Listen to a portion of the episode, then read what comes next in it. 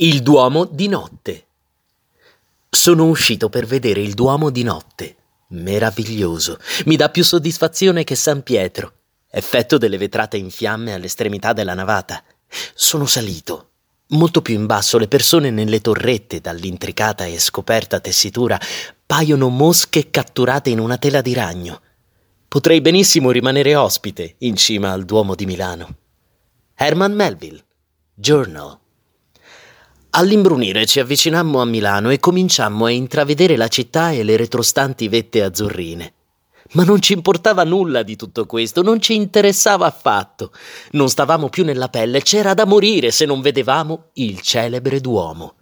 Sgranammo tanto d'occhi in questa direzione, in quella, tutto intorno, dovunque.